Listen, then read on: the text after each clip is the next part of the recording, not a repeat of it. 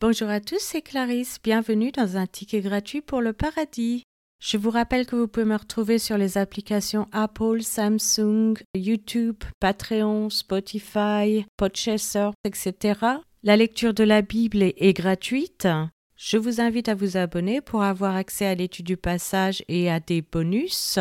Vous pouvez aussi bénéficier d'accès anticipé cela vous permettra de recevoir une notification dès qu'un nouvel épisode sera publié afin de ne manquer aucun épisode. Nombre épisode 16. Aujourd'hui, nous allons continuer à étudier les fauteurs de troubles avec le présomptueux Corée, divisé en trois parties. Premièrement, l'accusation de Corée, deuxièmement, la réponse de Moïse, et enfin, troisièmement, la colère de l'Éternel.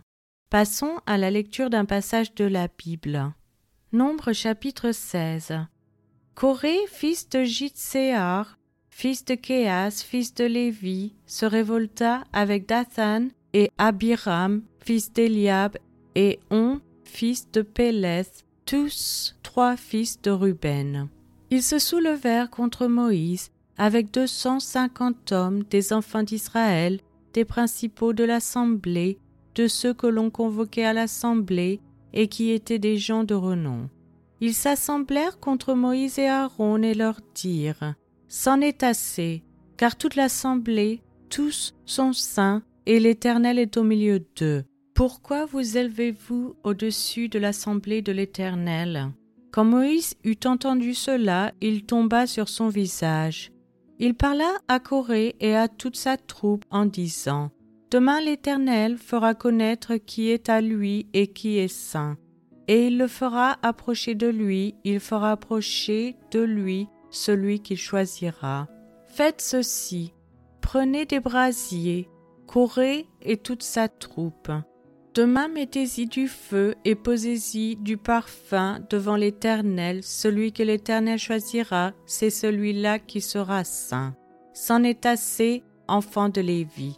Moïse dit à Corée Écoutez donc, enfants de Lévi, est-ce trop peu pour vous que le Dieu d'Israël vous ait choisi dans l'assemblée d'Israël en vous faisant approcher de lui afin que vous soyez employés au service du tabernacle de l'Éternel et que vous vous présentiez devant l'assemblée pour la servir?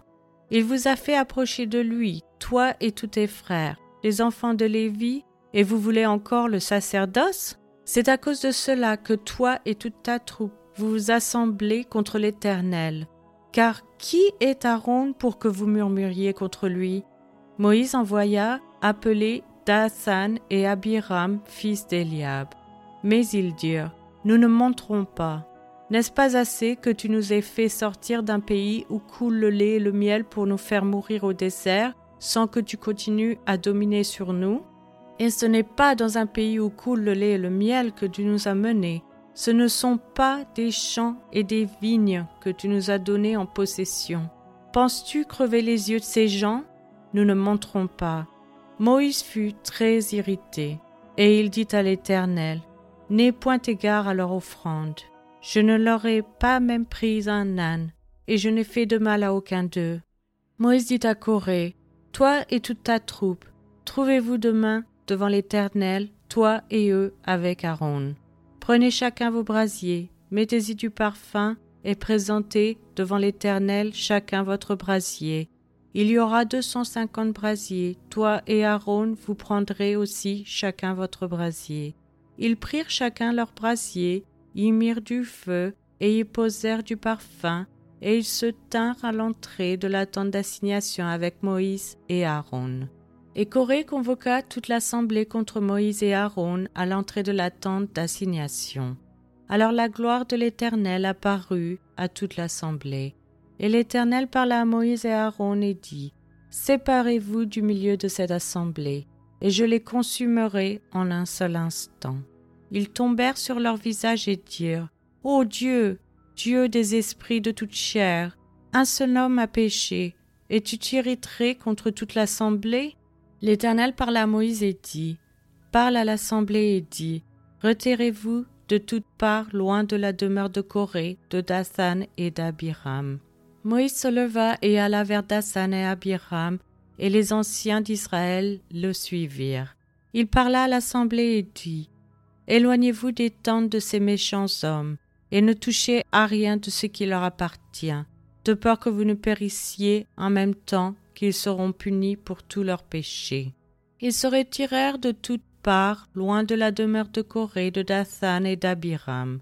Dathan et Abiram sortirent et se tinrent à l'entrée de leur tente avec leurs femmes, leurs fils et leurs petits enfants. Moïse dit à ceci vous connaîtrez que l'Éternel m'a envoyé pour faire toutes ces choses et que je n'agis pas de moi-même.